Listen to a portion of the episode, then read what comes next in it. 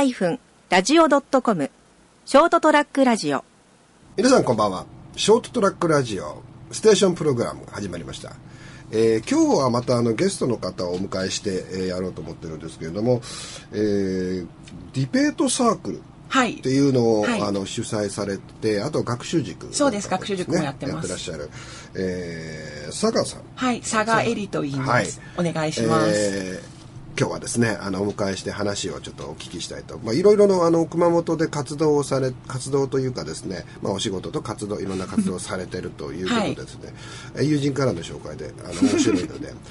えー面白いのでどこが面白いのかは僕分かんないわかんない。まだちょっとお会いして時間もそんなに そうないので。うんであの、はい。今から録音しますって言ったら「え緊張します」っておっしゃってましたけどね。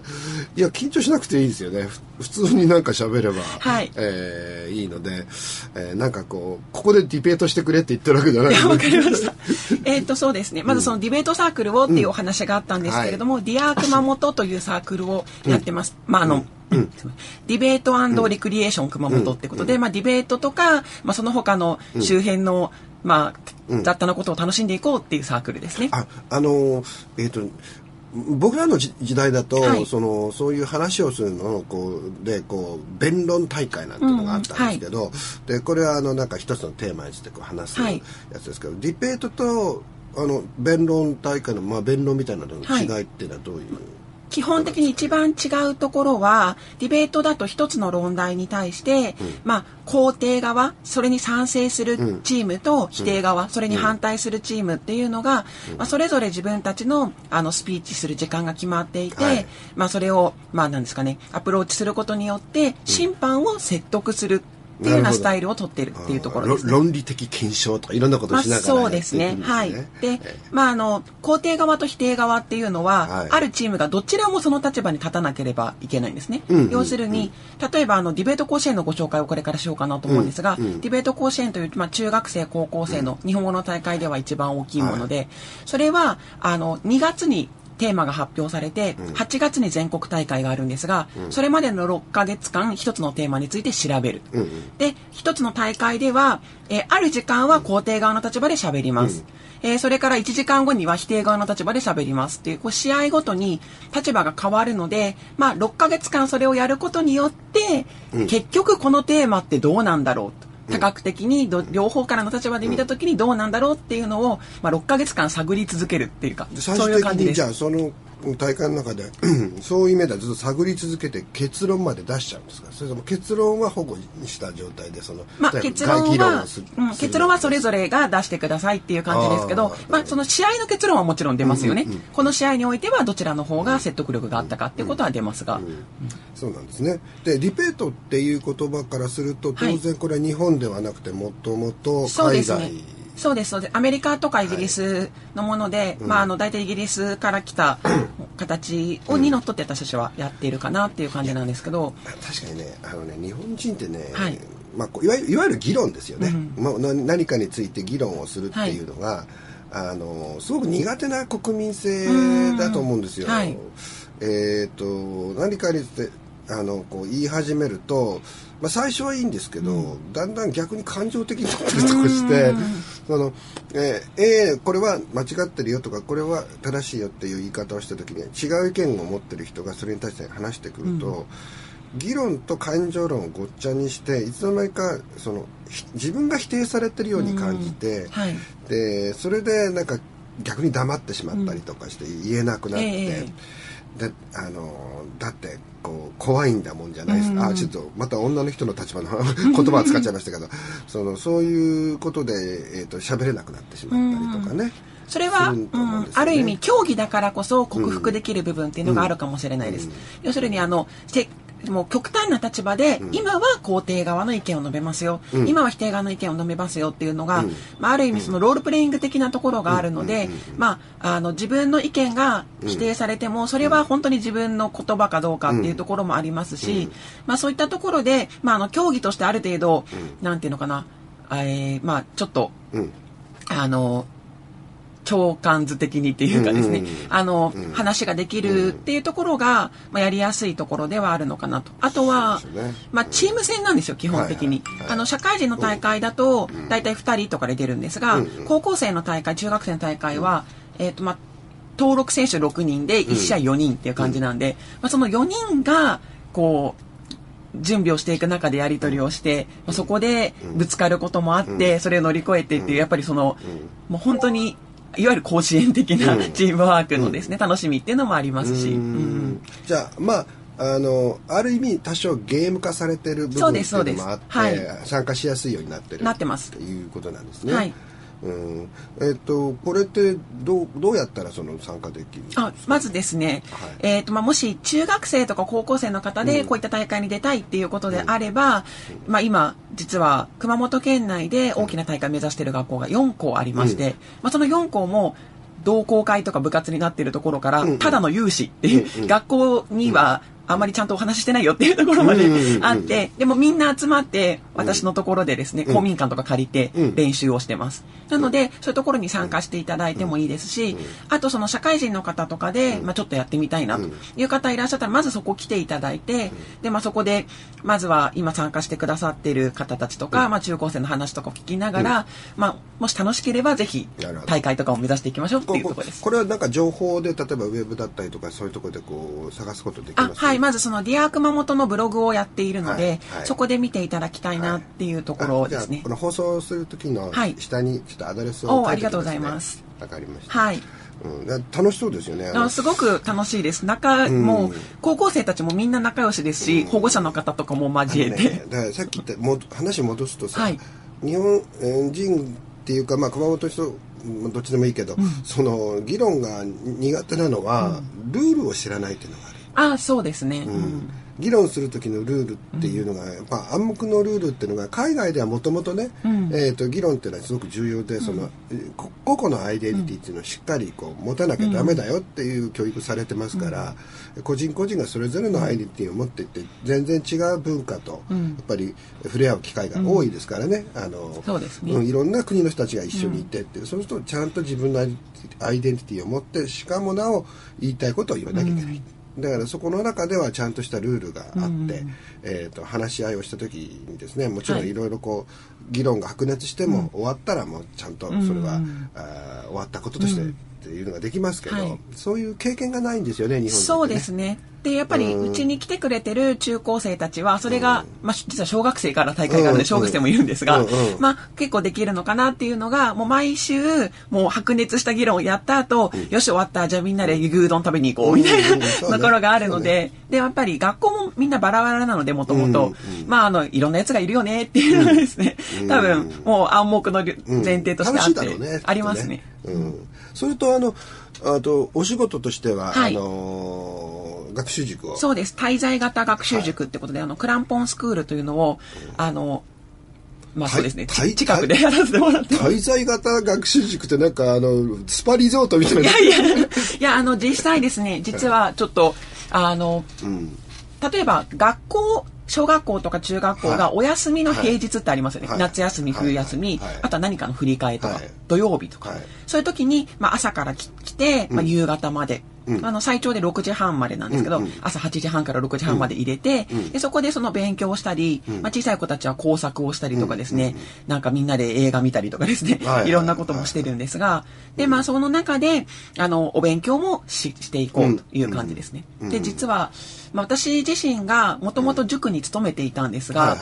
まあ、あの、東京の塾にも勤めてましたし、こっちでも勤めていて、うん。あの、こっちに戻ってきた時に驚いたのが、はい。かなり首都圏の学習塾とほとんど同じカリキュラムをやってる塾が多いんですね。ああなるほどね。で、そう考えた時に、いやいやいや、正直、まあ、中にはいるかもしれないんですけど、熊本の子たちはうん、改正とか灘とか受けないだろうと。うん。なのになんで同じ勉強をしてるの？っていうのはあったんですよね。はいはいはいは。で、例えば、そうやって、あの、難しい算数とか、うんうん。えっ、と、こんなの子供が読めなくてもいいんじゃないっていう論説文読まされるとか、いう時間があるならば、日記を書くとかですね、あの、算数パズルに挑戦するとか、そうね。そういう時間を取った方が、よほどその子のために考える力みたいなね。うんなるんじゃないかなっていうのが。あの情報処理っていうのはどっちにしろこれからコンピューターがどんどん進んでいくと、その能力いらないよって言われるんですよ。うん、そうですね。うん、でそうやってなくなる仕事とかたくさん実はこの後出てくるんですけど、でもそうじゃなくてやっぱクリエイティブとかやっぱ考える総合力とか、うん。そういうのがこれから重要な時代になるんだと思うんですね。でまあそういう時間に使った方がいいだろうっていうのと、まあそのなんだろうな東京並み、とか あののじ勉強するために夜9時10時まで、おそうね。なんか外にいて、最近本当ね街中コンビニ夜中に子供たちいますもんね。そうですね。それはやっぱりその睡眠時間とか、まあ、栄養とかいろんなことを考えた時に、やっぱりちょっとおかしいんじゃないのと子供なんだから10時ぐらいまでには寝ようよというのがもうすごい根本的なところとしてあって、したらその子たちは例えば塾が7時から始まるので、学校が終わって2時間はブラブラしてるわけじゃないですか、その時間勉強しようぜっていうのがすごいありまして、学校から帰って学校が終わったらすぐ帰ってこようと。でおやつでも食べてちょっと勉強しようと、でもうお家の人たちが帰ってくる6時半とか7時には家に帰ろうと、でそこから晩ご飯食べれば10時には寝れるじゃん。っていうもうすごく素朴なところで、まあそういう時間の使い方をご提案してるっていう感じですかね。なるほどですね。じゃあまあそういう意味合いではそうやってその時間帯来てもなってもいいしまたさっきおっしゃった滞在型という感覚ででそうです。もう夏休みとかに長くいてもいいしっていう感じですああ面白いですね。じゃああの多分学習塾はもちろんき基礎あの基本になるけど、はい。ちょっとこう例えばフリースクール的な意味合いだったりとか、うんまあそうです。ねい居場所的なところもあります。そういう機能もありますね。のあるかなっていううん、感そうでねじですすよね。。でやっぱりその、そういったところであんまり、まあ、一般的な学習塾とかでちょっと違うかなと思われた、まあ、保護者の方とか子どもたちが集まるので。学校で管理され 塾で管理され家でもまた管理されたっていうのは本当にかわいそうですよね。もう言い方がまあ僕も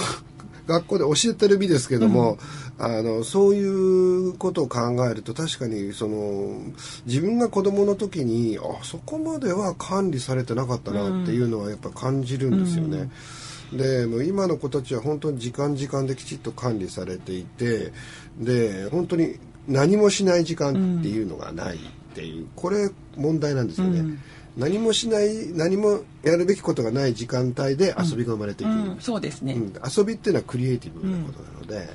らそういう時間をこうわざと空白の時間を作るっていうのは、実はとても重要なことだと思うんそうですね。でやっぱりそのうちは本当にそういうところで小学校1年生から、ん。まあ上はそのディベートやってる高校生とかまで出入りしてるので、そうするともうあの自然といろんな年齢での遊びっていうのが生まれますし、そうですよね。んなんか工作とかあのゴム鉄砲とかですね、うん。高校生が作ってきて、うん。みんなでこれ作ろうぜって小学生誘ってくれたりとか、うん。あね。うん。まあちょっとしたビー玉とかそういったまあカルタとかですね置いてるので、はい。そういうのからビー玉ってどうやって遊ぶのと、遊んだことないのか と思うんですけど、そういうところでいやじゃあ一つ遊び方としてこういうのこう当ててさっていうのを教えると、じゃあなんか今度はこういうルールにしようぜとか言ってもアレンジどんどんしていくので、結構そういうところでまああの本当になんていうのかな、創意工夫のもとで、もうあの遊んでいけるっていうのが、実はその本当に生きる力というかそうですね。につながっていくんだなと思って、でそれが勉強ですよ、うん。本当の意味での、勉強ってなんか誰かに言われてやるものではもともとないですからね、僕は学生時代それ気がつかなかったですよ、うん。だから学校で勉強してるって気持ちはしなくてあやっぱ当時は本を読んでて、本が大好きで毎日2冊とか3冊とか読んでたんで、はいそれがすごい自分の中の勉強だったんですよね、今考えると。で面白かった楽しかったんですよ、でも、えー、と逆に学校出てこうやって自分で仕事をし始めると、まあ、僕僕は IT の仕事なんで、IT ってずっと勉強しておかなきゃいけないんですよ、うんですよね。あの5年間これやったから一生食えるとかじゃなくてねどんどん変 どんどんわってき変わりますからねなんであんな学校の時に勉強嫌いだったのにこんなに毎日勉強するんだろうなと思うぐらいにそのいろいろこうやってるけどでも全然辛くはないですね、好きなことだ、だから一生懸命調べてあこれどうなってんだろう？これどうなってんだろう？ってやってそれがでじゃあこれこうやってみようって工夫してやってるのが全部スキルになっていく、でああだからあそうか。学校出てからの方が学校の時よりも何倍も勉強してるなっていうのが、まあ後になって気がつくんですけどあのその感覚を早くね学生のうちからやっぱり持ってたら違ってただろうなってちょっと思います、そうですね。うん。私も多分今、自分の受験生時代よりよほど算数やってます。ね。え、じゃあもうちょっと難しいの探してやってみようぜ、みたいなのが楽しいので。数学もね本当パズル的な意味合いでは面白いし、クリエイティブなんですよね、本当はね数学って、その自分で問題を作るとかうん。っていうところに行くと急激に変わるんですよね、はい。うん。ああいうのってもうと出された問題を解くだけっていうのでも、まあそれは面白いんだけど、ほら自分で問題を作るってなると、この知識も何倍も必要になってきますからね、それそそうすると面白い、すごく面白くなると思うんですよねだからあの解くことだけを教えるんじゃなくて問題を作らせる、うん、そうですね。これ絶対カリキュラムに入れた方がいいですね。ああ、なるほどですねうん。、あの大学で一回やってみたことあるんですよ。はい。問題を作ってください。うん作れませんね。なるほど。結構あの、低学年の子たち、足し算引き算とかを勉強した子たちとかにそういうのをやらせることはあるんですけど、うん。うんもうちょっと上はもうなかなかそうういう余裕がなくなってくるので、うん。ぜひもうちょっと高学年とかにやらせたいです、ね。ぜひややすとね、その楽しさが気が付くと思うんですよ。問題を作る面白さ。いつもは受け身で解く解いてるばっかりだけど、自分で解かせるための問題を作るっていうのは、いろいろ裏付けもしなきゃいけないし、自分の考えた答えが本当に正しいかを検証しなきゃいけないから、いっぱい考えるんですよ。だからまあ僕らは大学でほら答案用紙のね、えーで問題を作らなきゃいけなはい。い立場ですから、そうすると自分の知識をもう一回再検査再検査するわけですね、あこれでよかったかな、それがやっぱりね知識をコントロールできるっていうかですね、にもなるんで、もう問題を作るっていうのは多分すごくいい、そうですね。うん。あのカリキュラムになるんじゃないかなと。ありがとうございます。思いますけど、えーほ他に何かこうけ結構もううん喋っちゃいましたけどんあの何かこう言っときたいなってあります？言っときたいこと、うん。そうですね、まあ、あのディベートの話に戻るとですね、まあ、実は、まあ、結構その熊本は今ディベート熱いんですよ実は。というのがまあそのうちでお預かりしてるですね、うんうん。高校生4校の中の1校がなんとディベート甲子園でこの夏優勝しましてお素晴らしい。全国制覇したんですよ。すごいじゃない名だたる全国の超進学校を押しのけて。最近熊本やるね。そうなんですよ。い。ろんなのでねなんかね熊本今いろんなもので1位取ったりしてますね、でそういうところがあるんで、まあ、ちょっと新聞とかね載せていただいたりとかしても、ディベートって何っていう方がすごく多いですし、うですね。ん。そういうところでぜひあのものすごく熱い若者がいるぞっていうのを知ってもらいたいなって、うんあーでもし興味がある方いたらぜひこう、なんて熊本弁で言うとこう語って、参加してもらいたいなっていうのがあります。うんグループに語ってもらって、いわもんいろんな話をか語ってもらう。そうそうそうそう 語って語ってもらえると嬉しいなっていうのがありますね。そう。キャッチコピーで使えるね。語って語って たそれもいただいて。そうですね。えーわ、はいかりました。えーということでですね、今日は、えーまあ、ディベートっていう、まあ、本当に、まあ、聞き慣れない、えー言葉であるかもしれませんけれど、えーに、の甲子園とかのですね、そういったのをやってらっしゃる、えー作家さんをおお招お招きしましてですね、今日なんか、ま、あの、いつになく真面目だったな、俺。そう。なんか、そんなんでですね、これでいいのかっていうぐらいにですね、あの、非常に内容の濃い、はいお話ありがとうございましたいただきました。本当にありがとうございます。はい、ありがとうございます。はい、ということでございます。